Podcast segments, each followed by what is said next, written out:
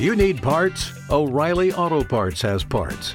Need them fast? We've got fast. No matter what you need, we have thousands of professional parts people doing their part to make sure you have it. Product availability. Just one part that makes O'Reilly stand apart. The professional parts people. oh, oh, oh O'Reilly Auto Parts. Someone has mixed an amazing Spider-Man in with the Peter Parker the Spectacular Spider-Man series. This will not stand. Pardon me, but I wish to tender a serious cash offer for this stack of water-damaged little Lulus. Uh, A, that is not water, it is Diet Mr. Pibb. And B, I... Ooh. Uh, tell me, how do you feel about 45-year-old virgins who still live with their parents?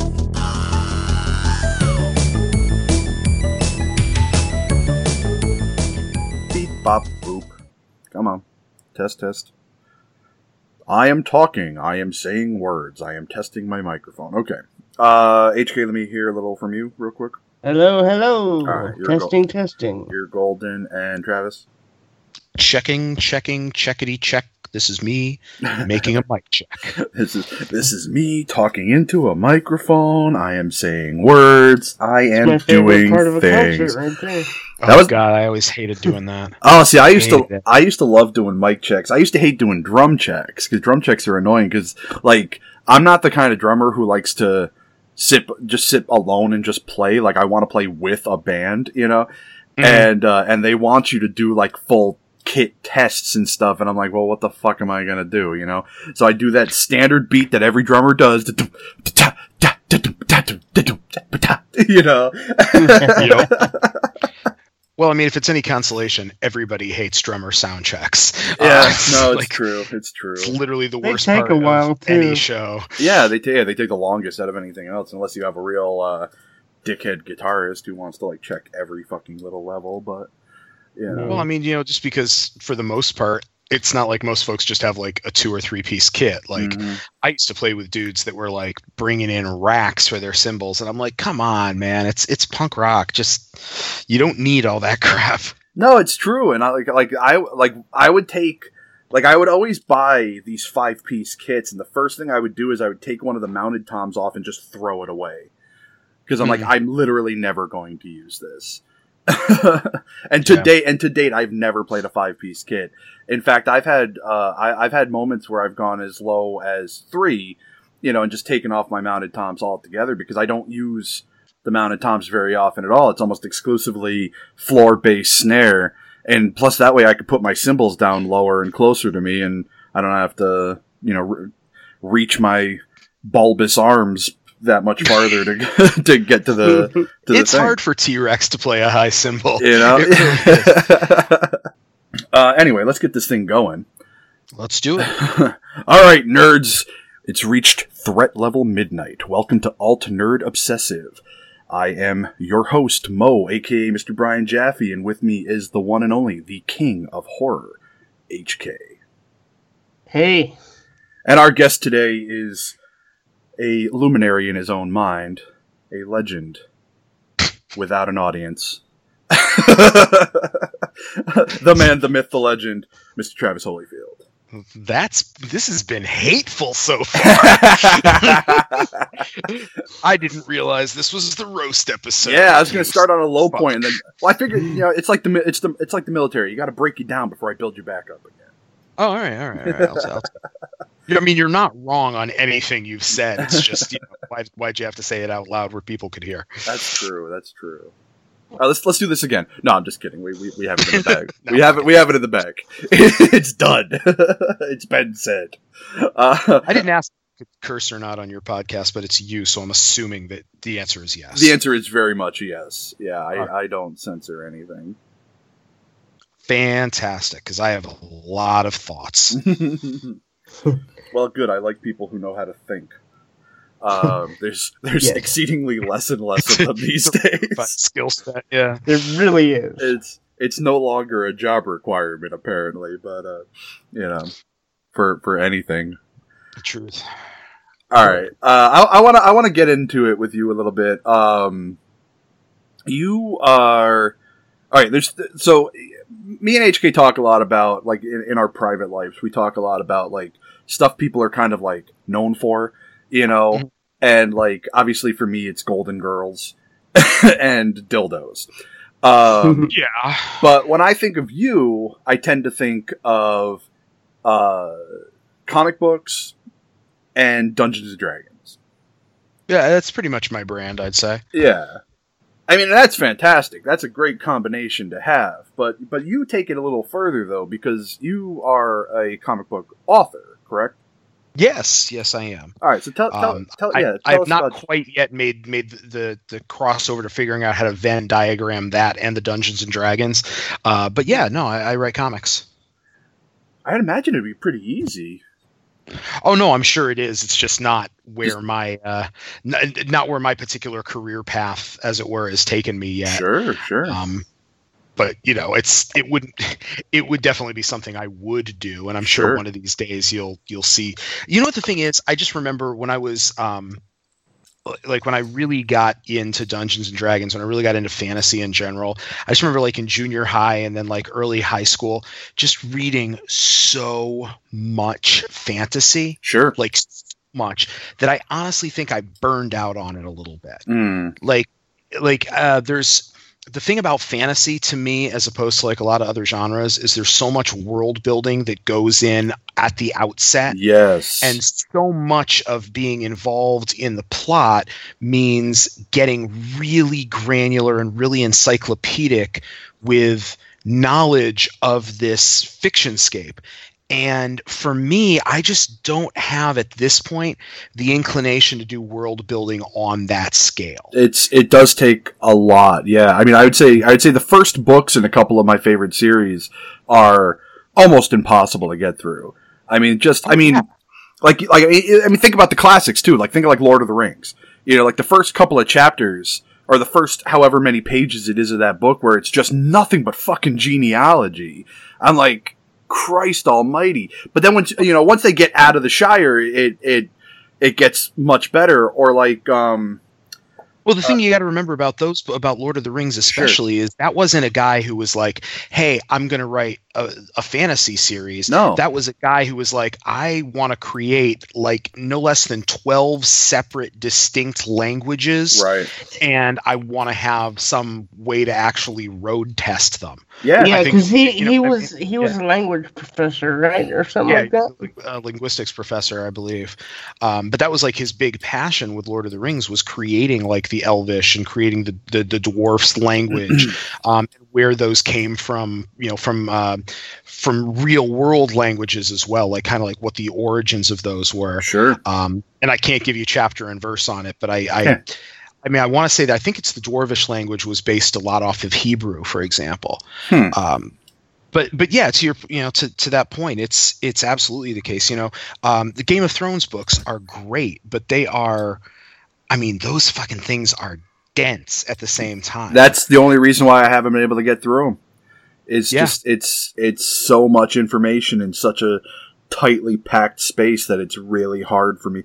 Like I mean, now let's let's get real for a second. Honestly, like my big my main style when it comes to like fantasy literature is I like I tend to read a lot of YA stuff and I'm not ashamed of that because no, when- fuck, why would you Yeah, because like when you think about it, like people who do like who's the hardest audience to keep their fucking attention? You know, Teenage, teenagers. Fucking teenagers. Yeah, right. it's the hardest hardest group to keep their attention. I said fucking teenagers. Like I'm fucking trying to get them off Get my off my lawn. lawn. Yeah, that's- exactly. Yeah, that, that that did not come out as intended. I love teenagers. Shit, that didn't come out right either. Uh, but uh, but like you know, um, so like the Artemis Fowl books, I fucking adore. You know, or I'm trying to think of some of some of the other series that I've that I've read that I really like. I mean, anything Discworld, like I love the Discworld books. Like Terry Pratchett's my favorite author of all time, but he knew how to keep the story going. You know, Yeah. Uh, those, well, that's that actually is the second my second point. Like in terms of fantasy literature for me, something like Discworld, like I don't know that there's a really good gateway in because like how many books is Discworld at this point? forty seven. Jesus Christ, you know what I mean? Like, like I sometimes I look at a trilogy and just like I don't know that I've got that much time left on Yeah. Earth. You know, like the idea of jumping into something that's 47 books, Yeah. like wow, I hope that you know you better really hope that payoff is worth that investment. Yeah, well, in that So case, it is. Yeah. Oh no, it absolutely like Yeah. I, I know. I'm, uh, but I'm just saying like that's that's a little intimidating. So I think for me, what it is is I would absolutely do like a fantasy based comic. I just haven't quite figured out a what I can say specifically about the genre that hasn't already been said. Right. You know, like what's my take on it that would really Mhm. distinguish it? And the reality is, like, my taste in fantasy run fairly classic high fantasy Tolkien Right. kind of stuff. So I don't really know that that I'm going to bring a lot to the game that's not there. And the other thing is, in terms of avoiding that other trap that I can't figure out how to get around the the world building, there's already a handful of great comic books that do that Hmm. uh, comics like Rat Queens. Um, Ted Naifeh had a series not too long ago called Night's Dominion, which is basically a like a mytholo- like a medieval Dungeons and Dragons esque city Ooh. with like superheroes in it. Oh, that sounds awesome. Completely rad. Yeah. Um, yeah, I mean, there's there's definitely ways of doing it, and there's people out there who are very very good at it. And maybe I'll figure out kind of what my move is. But right, now, I'm still, I still kind of have my sweet spot right now, which is like superheroes, supervillains, crime stories, hmm um, and all ages type stuff. Uh, the the pitches that I've got kind of sitting around right now. Um, one of them is like a, a pretty kind of fun John Wick esque like high violence crime book. Um, there's one that's kind of like a historical f- fiction, and one that's a superhero book. Those are three that are more, you know, teenage to up. Let's PG rated and up. But then I've got a half a dozen things that are that are kind of in the the notebook, the idea notebook, that are would be all ages or or you know maybe middle grade targeted kind of materials. So yeah, haven't quite gotten to that fantasy pull yet. Oh, the other the other great one, um, Mo, you you were a Penny Arcade fan at one point, weren't you? Or I, I I no, no, I still, I still am. Yeah.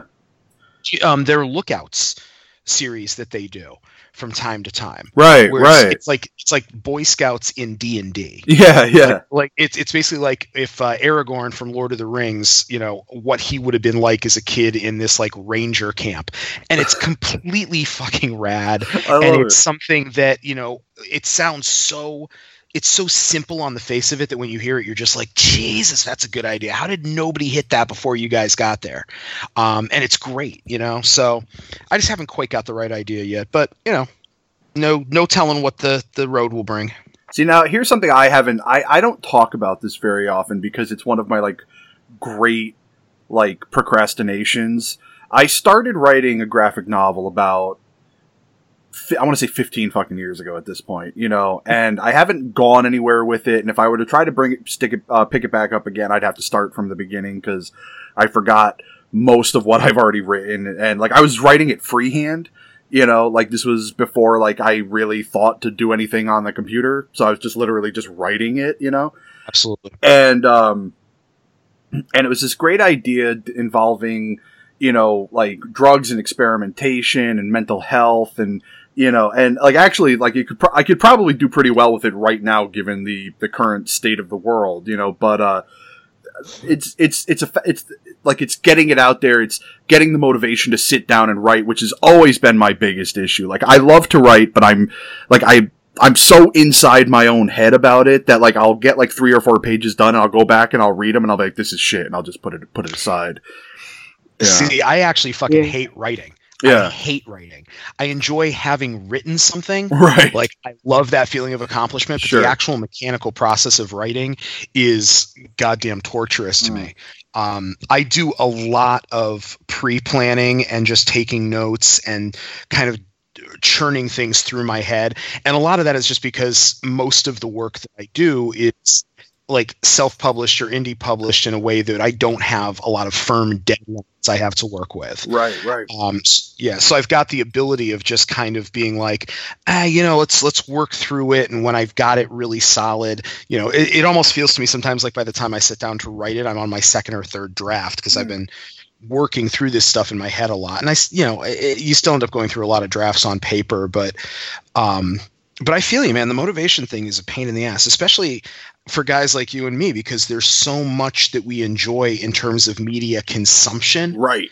that it for me it's sometimes a choice like it's it's this kind of horrible sophie's choice where it's like well yeah you can create the thing you want to create but in order to do that you're going to have to not enjoy this huge swath of stuff like i don't know where people find the time to write professionally while still like you know having any sort of um, consistent media diet. Um, the ones that make sense to me are the people that are like, yeah, I haven't seen a movie in three years because I write all the time. uh, those are the people I admire, but at the same time, I'm just like, oh, that bums me out so much because so much of why I enjoy making comics is because I enjoy consuming comics. I enjoy movies enjoy like all this cool stuff out there so so i completely feel you in terms of like it's not even just like oh i'm lazy it's just like there's so much awesome shit out there Yeah, you know the funny thing is I don't I don't consider myself lazy at all. Like I mean like I, I think I think I have like a lazy streak in me for sure. And and so that'll usually be what starts the process of stopping whatever I'm doing. But uh no, I don't th- I don't think I don't think ultimately that I'm that I'm particularly lazy. I really think it's more of a ma- not, matter. and i mean not Yeah. for nothing you have other creative outlets too Right, That's the right. thing. Yeah. like i didn't write comics uh, you know until i was in my 30s and Mhm. that's because my creative outlet when i was like all through my my late teens and 20s was music Music. Yeah, Like, exactly. I was in bands and I was doing that, and you know, so it, that a lot of that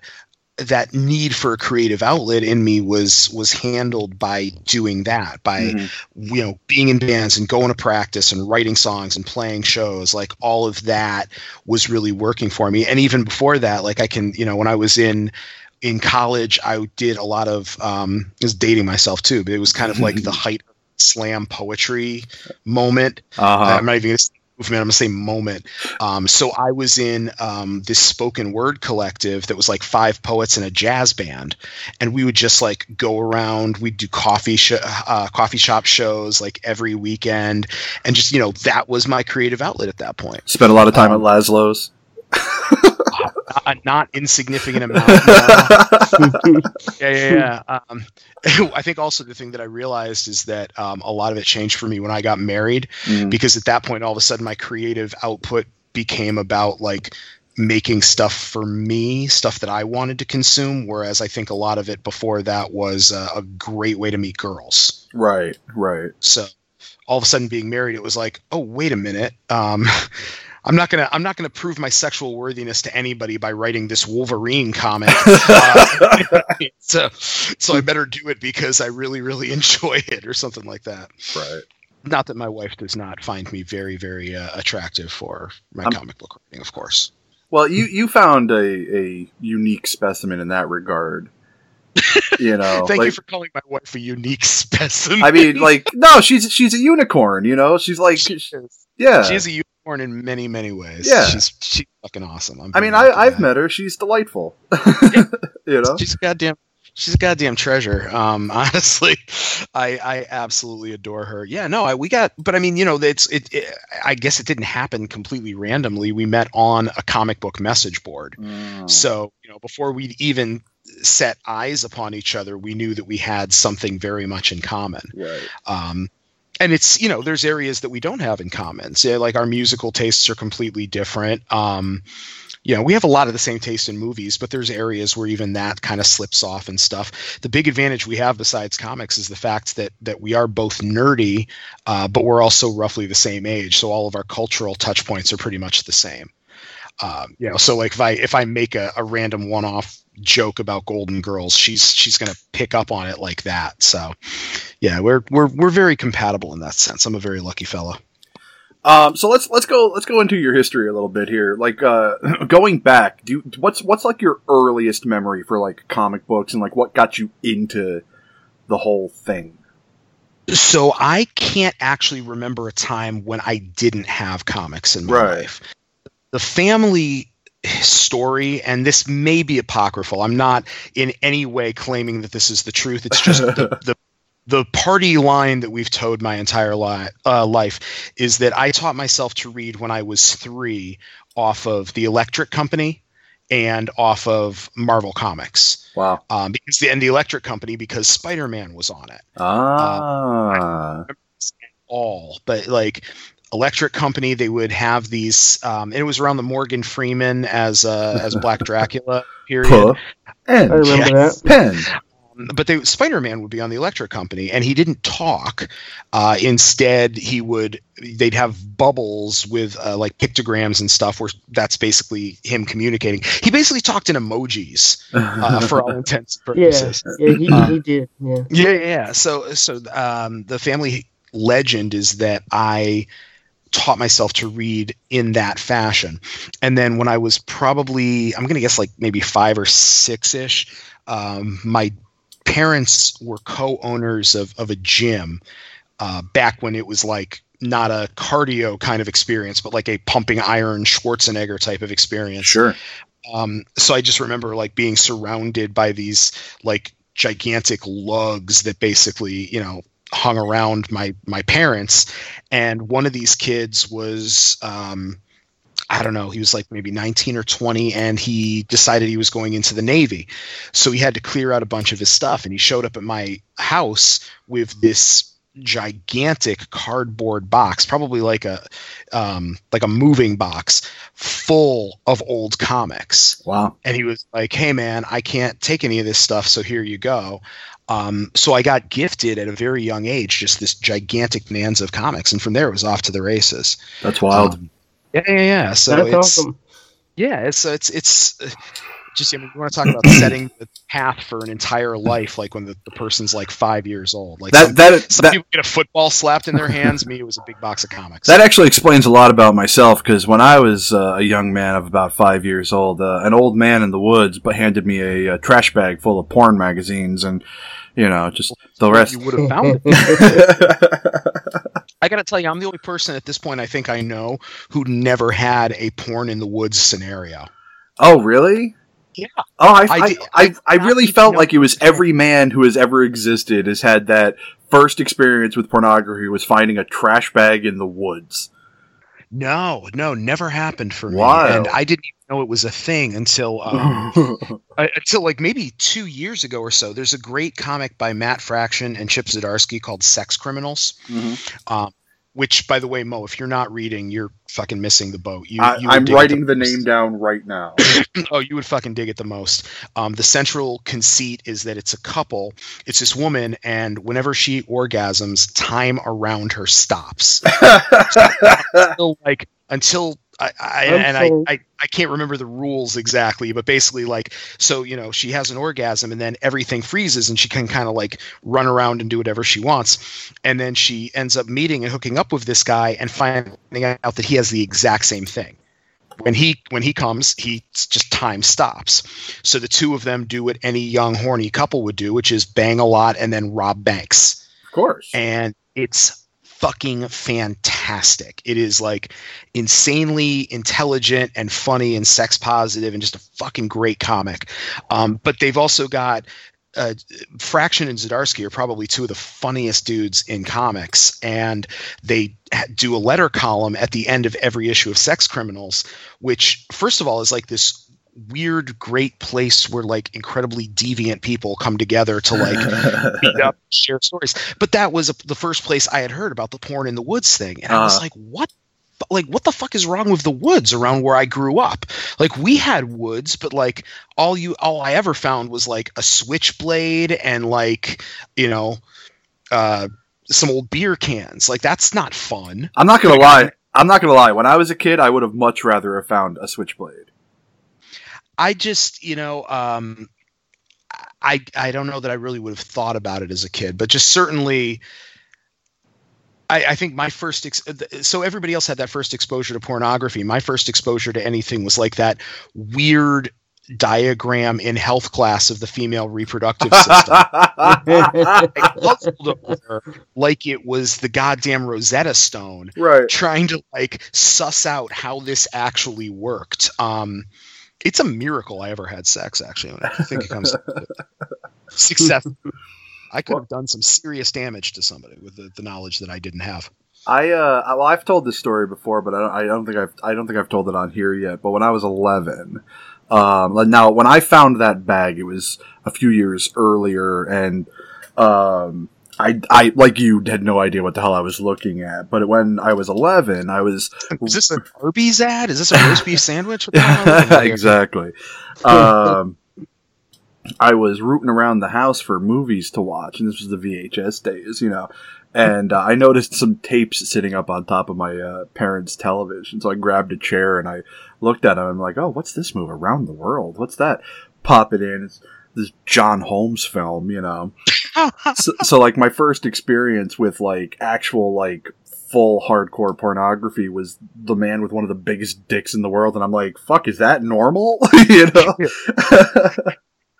Man, that's a that's a confidence crusher. Yeah, right there. right? That's know- where you're starting off. and I'm not, I'm not a big guy to begin with, and you know, I'm like looking at that thing, and I'm like, that's a monster, you know. But yeah, it was I ha- I have to ask, a very weird Were the- day. were uh, were those videos in brown clam shells? They, no, they weren't, but half of them were in a brown paper bag. Okay. You know, he just made the mis- he just made the mistake. Yeah, right. You know, When when I was younger, uh, brown clamshells were fucking you know synonymous with porn. that's funny. I have the the wonderful history of having worked at a mom and pop video store through college back Mm. when VHS was still VHS. Like, you know, the stores hadn't quite rolled over to try to start selling DVDs and, and mom and pop stores were still a thing.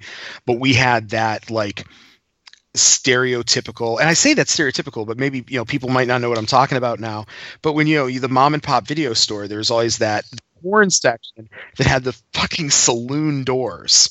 It was either like beaded fringe. or Yeah, the one the one I went to had the beaded curtain. doors. Yeah, Yeah, we had the saloon doors, and just the, that experience of like having parents of kids that you know show up and like you know get like two Disney movies and like Jurassic Park, and then oh, s- little something for dad too, and then it's like just that thing of like you know being like 19 or 20 and just making unbroken eye contact with this dude and being like, "What's up, man?" Yeah, I got a little something on you right now. it wasn't it wasn't mad. It wasn't ordering history at, at my fingertips. So uh, it wasn't uh it wasn't Mad Mike's, was it? no, no, no. Because I was I, I didn't grow up um, in in your neck of the woods. I was up in the Oh. like, northeast, kind of east of Hartford. Oh, I see. I Um, see. That place, so I was that place had like that was a place I never got to go to while it was still open. But man, the reputation that that place had, like it, you know, because when you're when you're a teenager, you know, you tend to be like, oh, well, what's the craziest thing I can find? You know, whether or not you think it's sexy or not is not the point. You're just looking for insane. And the stories I would hear about the stuff that that place had, you know, like uh, now when you're 17, 18 or 16, whatever, you know, the fact that there is a uh, a place that sells like fisting videos and and you know shit videos and pee videos, and you're like, what the fuck? Like people actually want to see this stuff, and then as you grow older, you're like, yeah, people really want to see this stuff.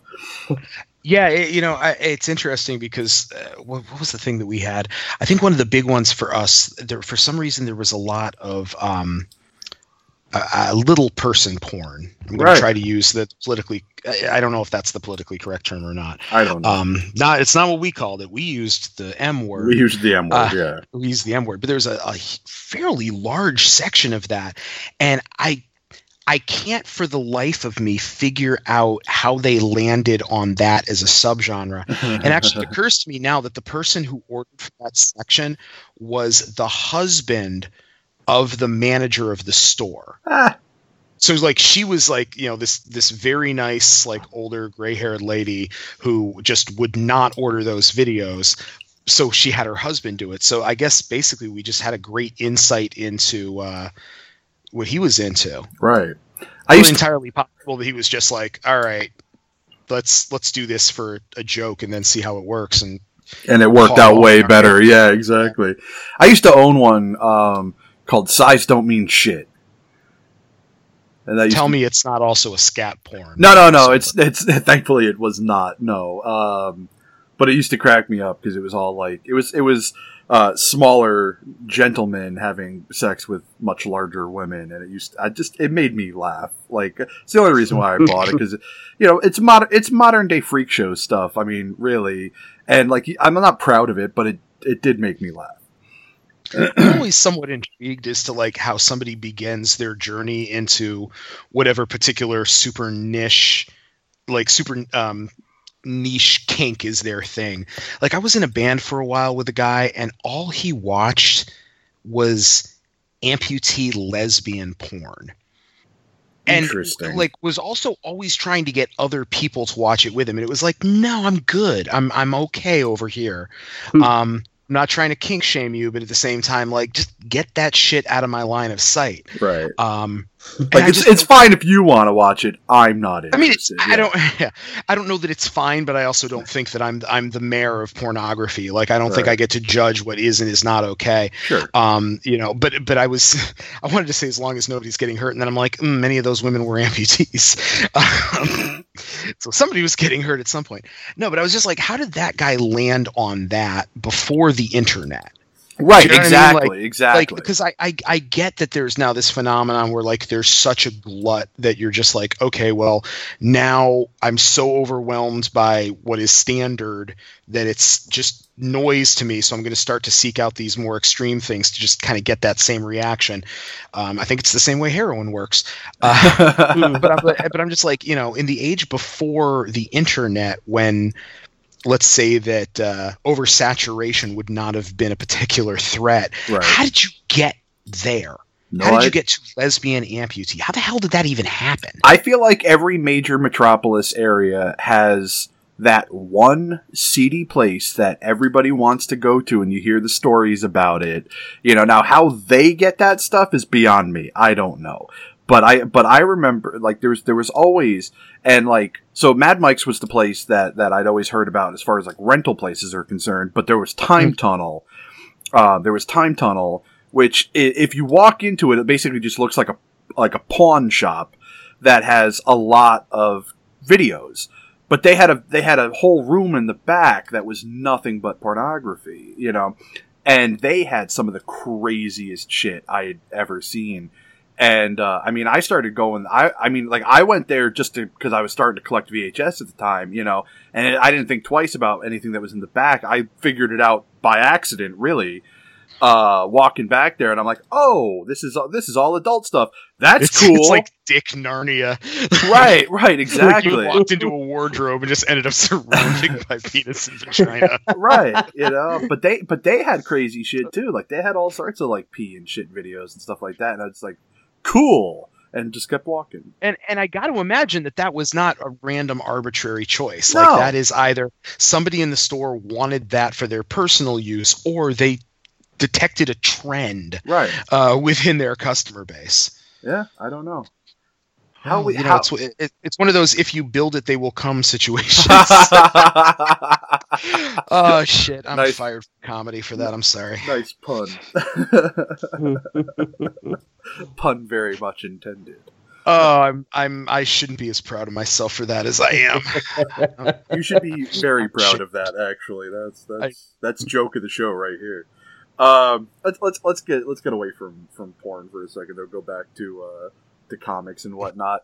What okay so so here here's something that i always like to ask people. I like i know i'm kind of putting you on the spot here because we didn't talk about this before but like all right Sorry, hit me up. What do you got? here we go. What would you consider like necessary reads?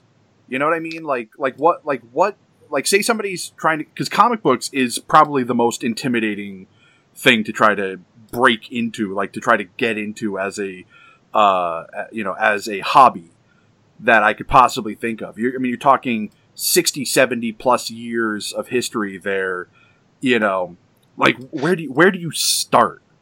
So here's okay i'm i'm i'm not going to attempt to kind of obfuscate the point um because but what i'm going to do is i am going to give you a lot of information that doesn't really answer the question that Sure. you're asking sure um, so for my money, one of the things I think that people, when they say stuff like that, they're like, well, you know, 67 years of history and comic books are very intimidating.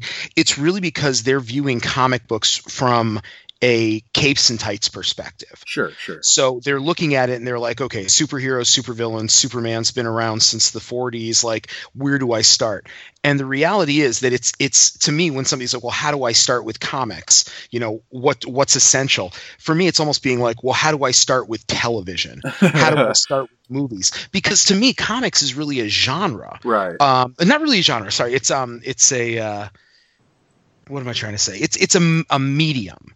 Uh, and you, and any kind of story can be told there and is like we don't have a huge market for it in the U.S., but in um, in a lot of countries they get ridiculously huge numbers for sports comics, Mm. like comic books about like baseball teams and, Right. and, and shit like that, which you know wouldn't really sell. I don't think here in the U.S. I don't think there's the market for it. But No. you know, at one point, westerns, everything was westerns. At one point, everything was horror. You know, superheroes are only really a construct that have really caught on. You know, since since like arguably maybe the the 60s is really when like the superhero genre really took off. And Sure. now it's ubiquitous enough that it's kind of what people associate with the art form. But so what i normally do when somebody is like well how do i get into comics? I just ask them like well what do you like? Right. like what kind of stuff are you into? Oh i'm into um you know i love fantasy movies i love you know like like what are your favorite movies oh, i love labyrinth and stuff okay so here's some stuff you want to check out sandman by neil gaiman Absolutely. you want to check out, you Absolutely. want to check out saga by brian Vaughan. Mm. Want to check out, you know, what else do you like? Oh, I like horror. I like really good horror. Fucking awesome. Check out Locke and Key by Joe Hill, which is fantastic. Um, oh, I like really extreme horror though. I like like not Stephen King stuff. I like like grindhouse stuff, like Rob Zombie esque. Okay, go check out Crossed uh, by by Garth Ennis. Like, get that book. You'll you'll dig the shit out of it. It's not for me, but you'll be into it. what do you you know? What do you like over there? Like, oh well, you know, I uh, I don't know. I just really like watching cartoons. All right, well, fucking come over here, man, because we got Powerpuff Girls comics. We got fucking My Little Pony comics. We've got you know, you were a toy collector in the '80s. Here's every toy you've ever had has a comic book series. So it's just it's a matter of kind of like what are you into. And that to me is the important question because a lot of people, when they start trying to introduce other people to comics, they come at it with like, oh, here's the top 10, whatever. Right, right. So, like, here's Watchmen, here's Dark Knight Returns, here's Sandman, here's whatever. And I think the problem with that approach is if one of those books does not click with somebody, then it's somewhat ostracizing. It's kind of a gatekeeping exercise. Sure, like, sure. I don't dig Watchmen, so maybe comics aren't for me. You know, some people don't dig Watchmen. It's not everybody's cup of tea. Um, I actually have a very good friend who, like, we, okay, so I used to work at this job where we had like a little comics club, and we would take turns buying new like uh, trade paperbacks or compendiums, you know, and we and we would leave them at the store, and we'd all read them, and then we'd kind of talk about them and stuff. And uh, it's actually the reason why I've read as much of the Walking Dead uh, comics as I have uh, because you know I'm like I'm all the way through to Compendium three. I'm waiting for them to finish Compendium four, which I don't think is going to happen until like the end of 2019 or 2020. so- Um, well, those compendiums are goddamn enormous. Anyway, yeah, they're Like, they're yeah. huge. I think they're I think they're like 50 issues each, and they're still Yeah, currently so. in the thing. Yeah. But uh, but yeah, there's a lot of books that- like, and so one of the ones that we did, we- he he brought uh, one of them brought in Watchmen, and we all reread it. It was like the third time reading through for me, so I was happy to do that. But one of a one of the guys really hated it. He's like, I didn't care for it at all, and we're like, oh, that's interesting, you know. But yeah, everybody's got their own thing. I mean, I just don't think Watchmen to me isn't something that works as a self-contained series. You have to have some frame of reference for superhero tropes Sure, and for the superhero genre in question. it's almost a parody. The superhero, yeah, the superhero genre before Watchmen came out, because Right. Watch, once Watchmen came out, it was almost licensed for let's do a deconstruction that's grim and gritty, you know, superheroes that fucking swear and kill people. So, and it's a commentary on what's come before as much as it is a political commentary. But if you just go in and read that cold, it's not the easiest read in the world. It's dense. It's a little bit Byzantine in the plot. You've got a. It, it's a definitely something that rewards multiple readings, but that's presupposing you enjoyed it enough to read through it the first time. right. And it's not an easy book to get into. The um, I I, I really can't stand the the Zack Snyder movie adaptation. Mhm. But I will argue that one of the most intelligent things that he did was change the ending.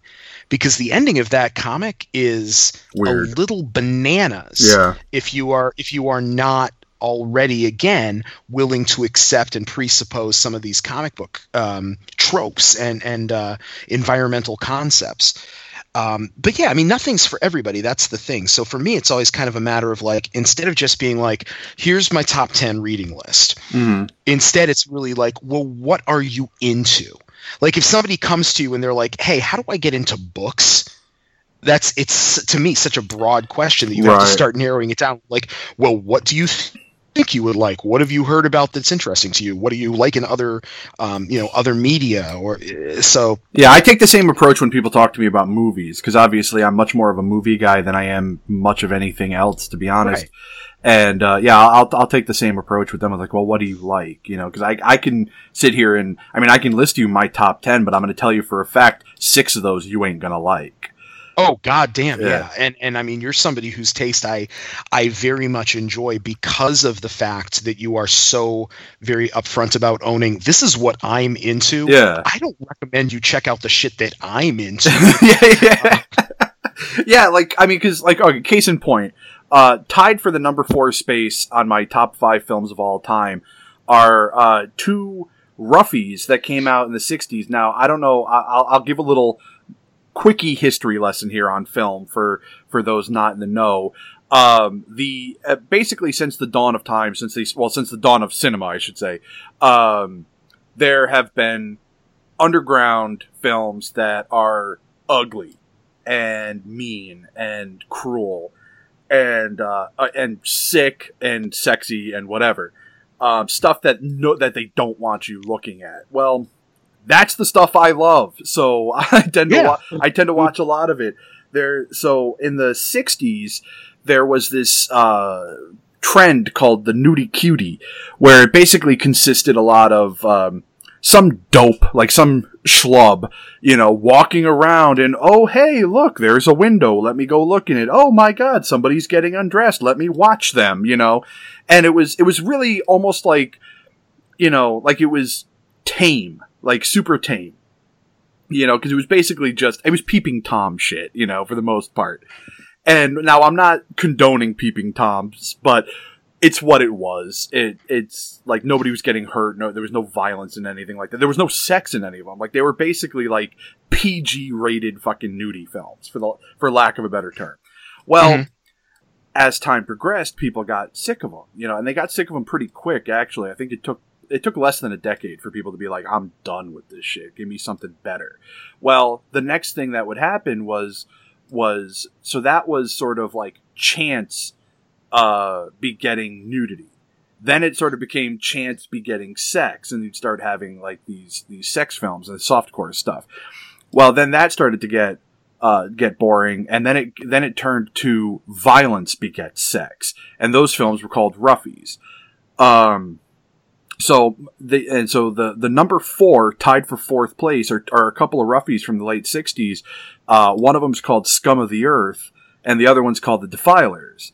And uh, like I love the Defilers so much that I have the their the logo tattooed on my arm and named a band of mine, you know, a former band of mine after the fucking movie, you know. Um like it's it's but I but I will sit here and tell you that if you are squeamish in any way, don't watch it because it's very rapey. Um Yeah, I mean, just Yeah. uh, my general rule of thumb is if it's something that you really enjoy, I can't watch it.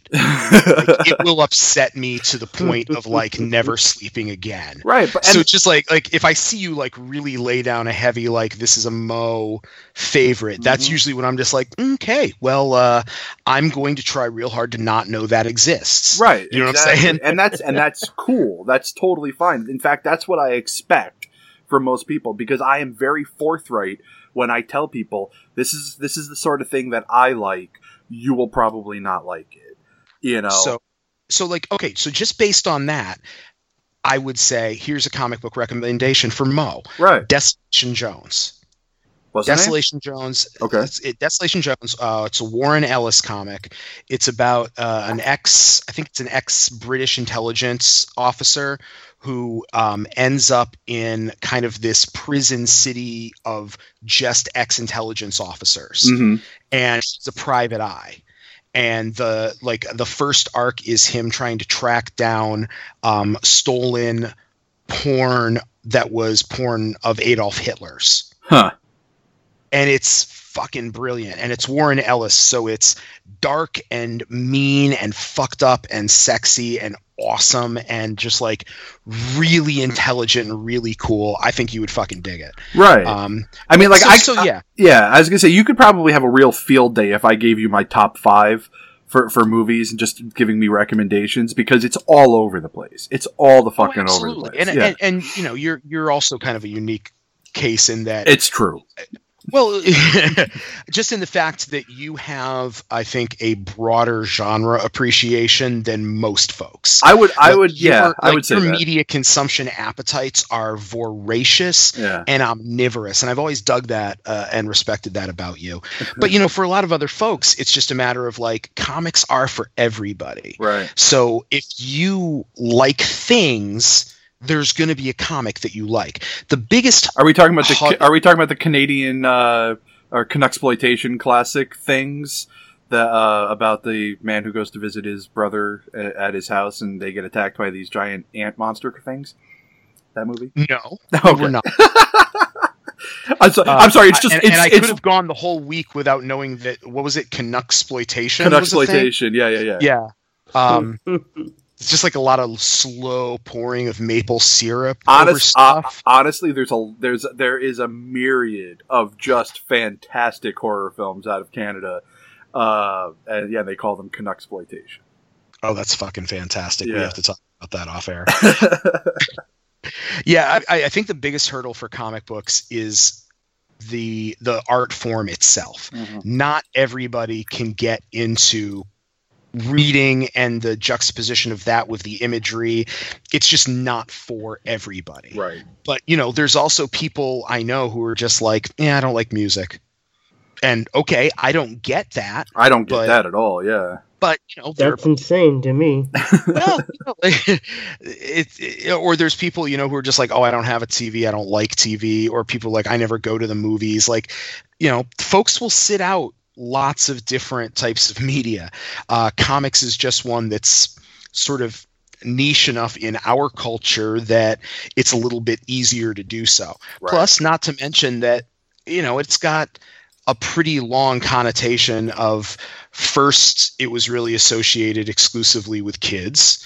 Then it was associated really with um, misogynistic and kind of um, you know retrograde uh, neckbeard humans who who uh, you know lived in mom's basement and didn't have a lot uh, to contribute to the world um, Uh, the good old troglodyte. ah, Jesus Christ, they're still they're around. There's more of them than ever, and fuck them all. If any of if any of them are listening, if anybody from Diversity in Comics is listening to this podcast, you can suck my entire butt. Uh, no fucking patience. No fucking patience for gatekeepers. No fucking patience for assholes. Good. Um, yeah, fuck that shit. But yeah, no comics. I mean, it's it's what do you want? What are you into?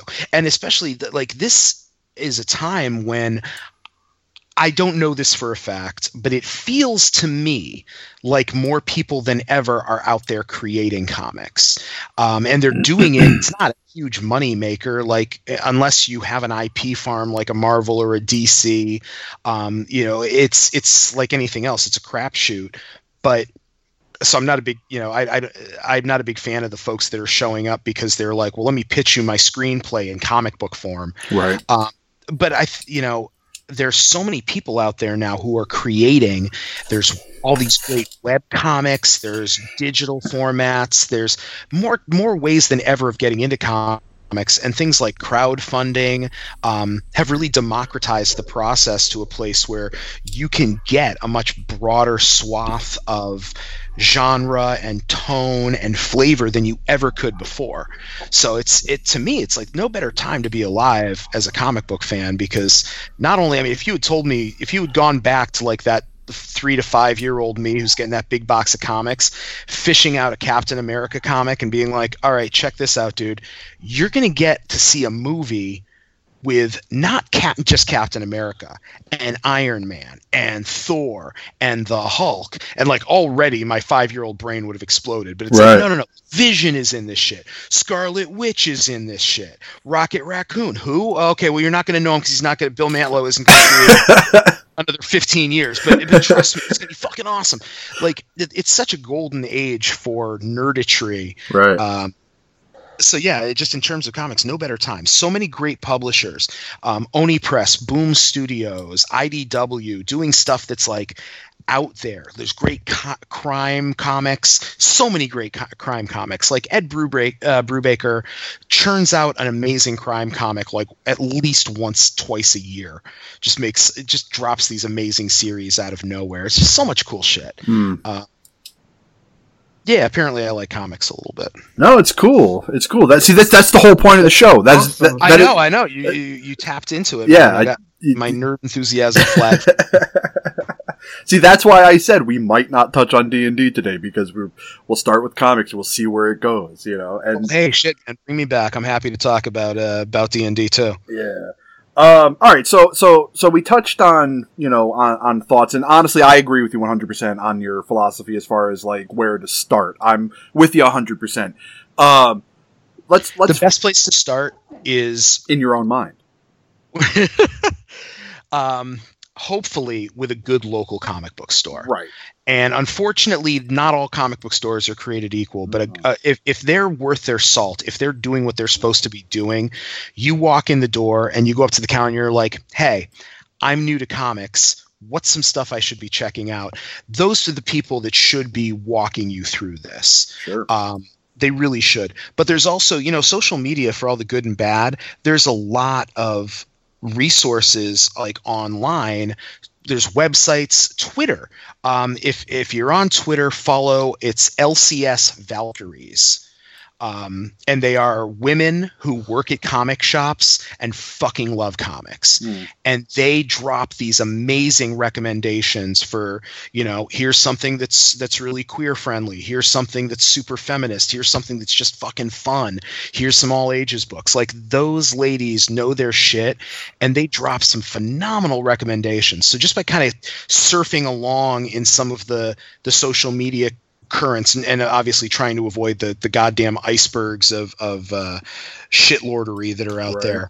Um, you know, th- there's lots of great gateways in, but the to me, my way of thinking is if a good comic book store is fucking clutch. Unfortunately, not all comic book stores are good comic book stores, but when you do find that good one, like oh man, it feels so right. Well, what I what I what I personally love is that we live in we live in an age where there's such a market that even if your tastes are the nichest of niche, you know, there's something out there for you. You know, c- case in point, like I've been, I've been doing I've been doing my podcast No Budget Nightmares for six years.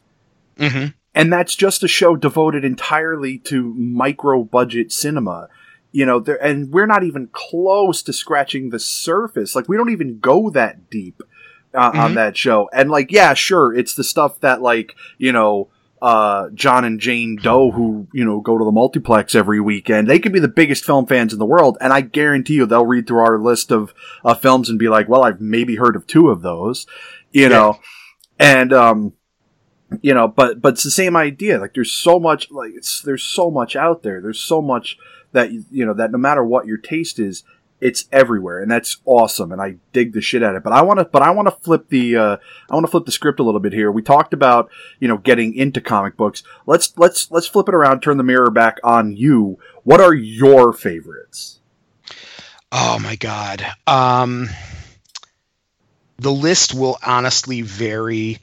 I, I'll say uh, instead of giving you a list of comics specifically, I'll tell you about creators that I Okay. like Yeah, and that I follow. Sure. That I follow everywhere because that became an important thing to me at a certain point. Is recognizing like as much as I love X Men comics. You know, as much as I love X Men comics, they're going to hit lulls where just I'm not into the story, I'm not into the creative team.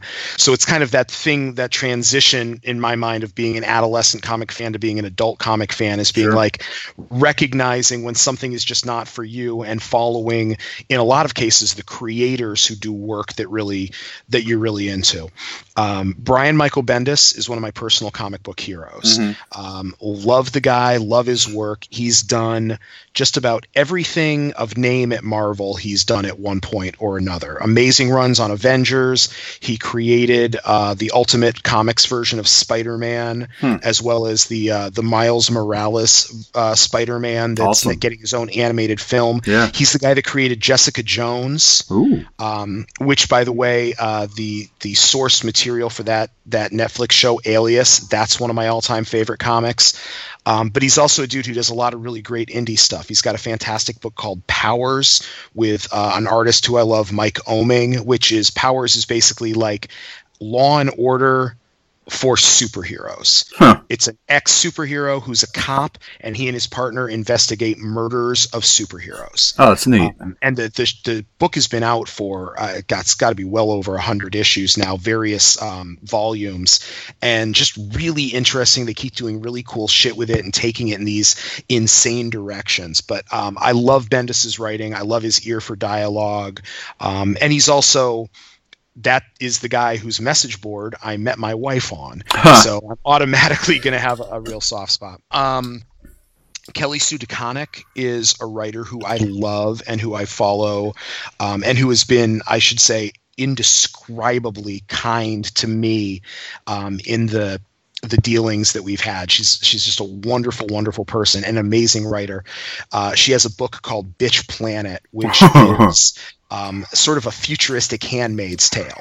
It's uh, a, a future where women can be imprisoned for being non-compliant to the standards set for them by this patriarchal um, universal government, and it's about the prison planet where non-compliant women are sent Wow. and it's edgy and it's feminist and it's honest and it's fucking aggressive and it's angry and it's brilliant. It's just great, great work. And she has another Western comic called Pretty Deadly, which is um, this dreamscape esque Western about like revenge and reincarnation, and it's beautiful. Um, her husband is Matt Fraction, the guy I mentioned who does Sex Criminals. Mhm. Love all of Fraction's work. Um, I've been I've been a huge fan of his for years. He's had a lot of really, really great series. uh, Ed Brubaker is uh, one of my personal heroes. I love that dude. Um, writes great crime books, great super. Like he did some amazing stuff at DC with like the Batman books and things like that. Greg Rucka is another guy. Um, if you get a chance, I'm trying to think of. This is what happens is sometimes I'm reading so much stuff at once that I Right. get uh, I get the books confused. Rucka does this book called Lazarus, which is just goddamn brilliant. Um, That's Michael- been yeah. I was gonna say that's been recommended to me before. So Oh, maybe, it's great. maybe It's- I'll have to pull the trigger on it. Yeah, yeah. It's it's a future U.S. where it's basically split up into almost these corporate feudal states that are run by families, and each family has a Lazarus who is basically kind of like a ultra advanced fighting machine, like a person who's been advanced to the the absolute um, peak of human potential through chemical and other means, and is so advanced that they can essentially survive wounds that would otherwise kill people. Huh. Like you know, they can have arms blown off and legs blown off and be reattached. Um, and it's the the book centers around this woman who is the Lazarus for her family. Um, fucking great series, so much cool shit. Uh, let's see who else. I mentioned Locke and Key earlier. That's one of my all-time favorite series. Joe Hill, it's great. Like, it's it's the closest you'll ever come to a Stephen King novel in comic book form, Mhm. and of course, it's by Stephen King's son. Um, but great, great um, horror uh, horror series. Uh, huge Neil Gaiman fan, obviously. Right. Um, yeah, I mean, dude, I've been reading it for so long. Like, I could probably do this uh, conservatively for the next hour. Uh, but but that's a lot of it. Is like, for me, try out some stuff, find folks that you dig, um, and then you know just kind of follow them. And and you know there's up and coming people. Um, Mags Visaggio, Magdalene Visaggio is somebody who I'm discovering recently and whose stuff is amazing. She's writing um, Eternity Girl for I'm I don't know if it's it's for one of the DC imprints. I think it's Young Animal, which is the one that uh, Gerard Way from My Chemical Romance curates, but I'm not sure if it's that that label or not. But she's got a, a, an amazing voice. Tom King is doing a lot of Batman work, but he's also writing the Mister Miracle series for DC, which is bananas good. Um, yeah, it's it's you know check stuff out. That's basically it. Get out there, check stuff out, find the thing that really moves you, and then, you know, figure out what the part of it was that really moves you. Because for me, I'm motivated by writers, Mhm. so I follow writers because I'm I'm a storyteller. I like the, the that part of it. The art for me is beautiful, but it's also secondary. But for some folks, they follow artists because the biggest part of that comic experience for them is that visual experience. so Right, they'll right. They'll check in or out of series depending on who's doing the art. You know, just as valid a way to consume the the art form as any as any other. Very cool. Very cool. HK, do you have any history with comic books? Yeah, um, I mean, I mean, obvi- obviously, uh, as we've touched on, I'm a giant horror nerd, so Yes, this is true. uh, that goes over into my comic interests as well. I'll read just about anything horror. Uh, one of the things I really love is uh, the creepy magazine, like Oh yeah, from back fr- back from the '60s on through the '80s. I love those. Huh. They're great. Um, it's a kind of it's it's an anthology, kind of like Tales from the Crypt, but uh, I don't know. That's creepy, cre- yeah. creepy to me. It was just the art is great. It's got all those Frank Frazetta covers that are awesome. mhm. It's just it's just great all around. Well I- written. Are- Are you at all familiar with? Um, I, it's you know, it's it's a comic book of sorts, but I forget what they call it. I think they, I think in Italy they call it a photo novel, where it's basically like instead of them drawing pictures, it's still photography uh, that set up the scenes. Uh, and there was there was a big one that you'd probably really dig. His name was Sadistik. Are you familiar with Sadistik? No. Uh, he was also called Killing.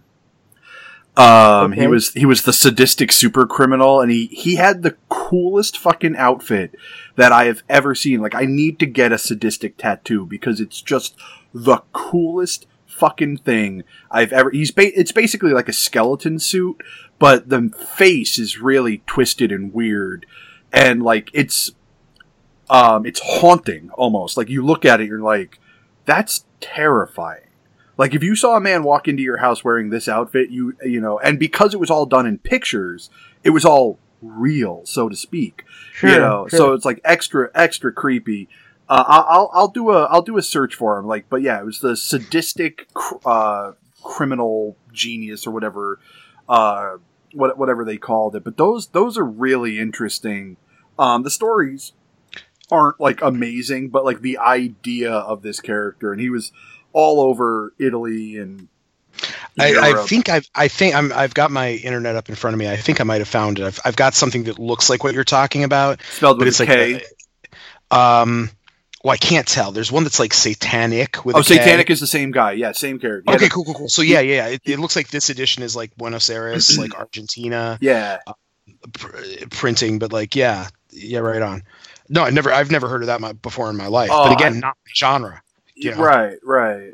Well, I mean, like I got into it like the when I, I remember watching that film Danger Diabolik.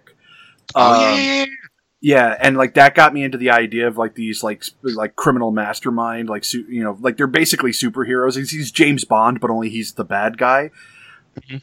And like I remember doing some research on it, and I stumbled across sadistic or satanic or killing or Kilink. He has like six or seven different names depending on where you where you you're seeing it from. Um, and I just thought it was like the coolest fucking thing. Like, and I and I then it, then I realized there's like a whole genre around there, and I didn't get into it too deep. I really just kind of stuck with with that one because that was the one that I thought was the coolest. But give give it a look if you get a chance because it's it like at the very least the outfit is worth it. So let Oh, me yeah. based on what you just referenced with the Danger uh, Diabolik, I'm going to give you another recommendation. It's a Matt Fraction comic called Casanova, um, eh, which I mean the plot. If, if I tell you the plot, it's it's God, it's difficult to describe. It's about like a thief who gets kind of sucked into this world of like espionage and double Uh-huh. agentry but it's it's got time travel and multiple dimensions and psychedelics and uh, cross-dressing and weird deviant sex and it's it's a fucking Matt Fraction book so it's weird and brilliant and insanely cool and just like it's got if you if you dig like the danger diabolik i think he had mentioned that that was one of his big influences for it originally but it's it's fucking rad comic and i think that's another one you would really dig on mo Well, I mean, you had me with cross dressing, and then you won me over with uh, with sex. So you know, I, I you know i don't like to assume that all your interests are about fucking i like they're, to they're not. They're not. I, I actually have uh, some surprisingly uh, G rated interests. So can i tell you that that makes it worse yeah, somehow yeah, it does. It really does. I realized as I was saying it how much worse it made it sound. But uh, it's just like it makes me question the nature of that whatever that g-rated thing might be like mo's into that wow what am i what am i missing about well, that like like I'm a big Studio Ghibli fan. Oh god yeah okay. You know, Never- so like you know, there's that just means you have a soul Yeah, right. You know, so like there, there, there is, you know, and if it's animated, I'm down with it for the most part. You know, there's there's stuff I like, there's stuff I don't like, but I, I'm a big, I, I don't know what the proper way. I've heard it Ghibli, Ghibli, whatever. I don't care. I pronounce it the way I like it. Regardless, I'm a big Hayao Miyazaki fan. there you go Yeah. yeah Have you ever I'm read not- a book, uh, comic called Chew? Chew is great I have not Great read it. No. yeah hk throw that throw that plot out there plug it It's this guy who who works for like this police department, and he's got this weird thing where he can go to a crime scene and he can see what happened, but in order to do it, he has to take a piece of like a dead body or whatever and eat it. Yep he's he's a, a food and drug administration agent yeah, yeah, there, there you go. Yeah, it's that book is Chew is goddamn great. Um, it's uh, John Layman is I- the the writer. I think that's it. Yeah. yeah, yeah, no, and and he's done he's done some really really cool stuff too. Um, he did like some of the Marvel Zombies books. He did he did the uh, Marvel Zombies versus Army of Darkness. Um, I have that. Yep, yep, fun book. Um, he's done a bunch of stuff too, but that that was one of the ones that I really remember. I'm not sure what he's up to. I think Chew wrapped. I'm pretty sure sure Chew is It, wrapped it up. probably did. I I I, re- I didn't read it at all, but the, uh, what I read was several years ago. It's it's pretty fantastic, and I'll tell you something else about that. Um, one of the reasons I'm as familiar with it as I am is not just because of the quality of the comic, but because the original pitch that John Layman put together for that book is held up amongst the people I know as like this is how you pitch a fucking book to a publisher. Um, it's like the template. It's super tight, really well done, really well organized. So I have like multiple copies of that pitch like pdf'd and whenever i'm getting ready to do a new pitch or a new proposal for anything i fucking pull it out and i read through it because it's it's like the holy grail of comic book pitches. So not only is the series great but it was also really really smartly put forth to the publisher there's a, a lot you can learn from that thing Well, that seems like a great place to uh, to wrap this up. You know, the, if anybody who's uh, out there looking to pitch a comic book and uh, wasn't aware of that already, uh, now you are. So get out there, take a look, get it done, and uh, hopefully, on. we'll, hopefully we'll be reading uh, their stuff in the uh, in the near future. As uh, as is the same with you, uh, Travis. I hope that uh, you know we get to see more stuff from you in the uh, in the in the coming months and years as well. that is the Oh, yeah. plan Uh, Travis, you got anything you want to plug? Yeah, absolutely. Um, I will start just broadly. Uh, my website is uh, www travismholyfield.com. You can find me. Uh, I'm Travis Holyfield on Twitter, Travis M. Holyfield, Facebook, Instagram, all the rest of that. Uh, my new five issue comic series, Street Clothes, is going to be uh, publishing on that, will be completed probably, we're estimating August or September. So the full five issues will be available. They should be out on Comixology, and I'll also be selling them. Um, through my website and at conventions. So uh, if you like crime stories, supervillain stories, and uh, and a lot of swearing and violence, it's uh, definitely a book that might be up your alley. So check it out. Hit me up on uh, the social medias and tell me hello.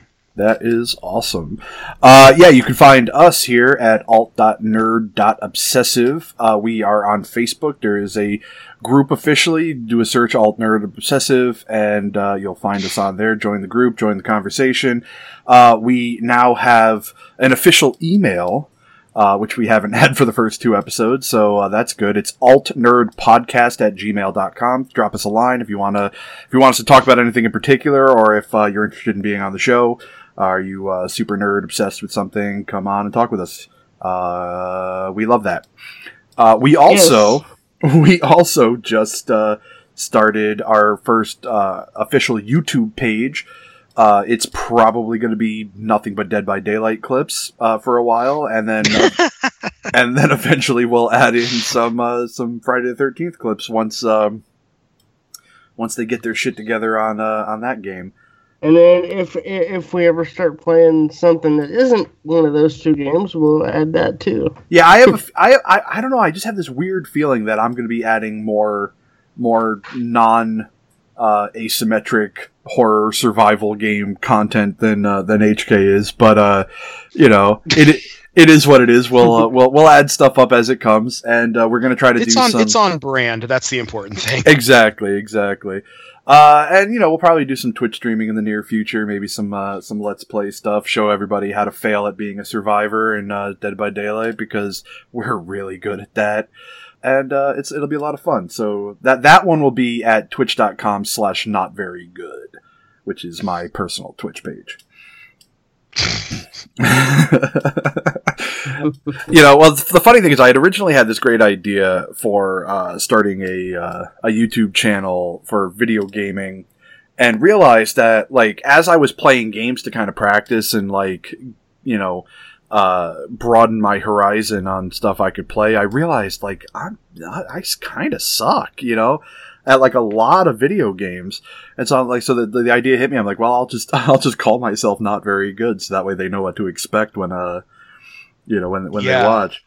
if I tried to do something like that, it would be only for the the very specific niche audience that really enjoys being so frustrated by what you're seeing. You just want to yank the controller out of the person's hand. I would Exactly. absolutely be, be qualified for that. So Game Grumps, basically. Game Grumps. Right on. All right. On that note, you have been listening to alt.nerd.obsessive. Good night, folks. Later on, nerds. Bye, guys. Uh, Superman had a big ass on his chest. He was drawing on my nerves.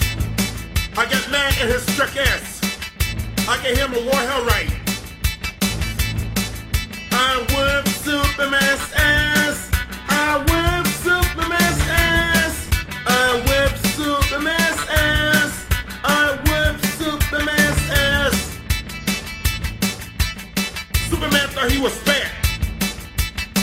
messing with my girlfriend. I caught him in my room kissing her. I took a rubber hose and flogged her throat. I whipped Superman's ass.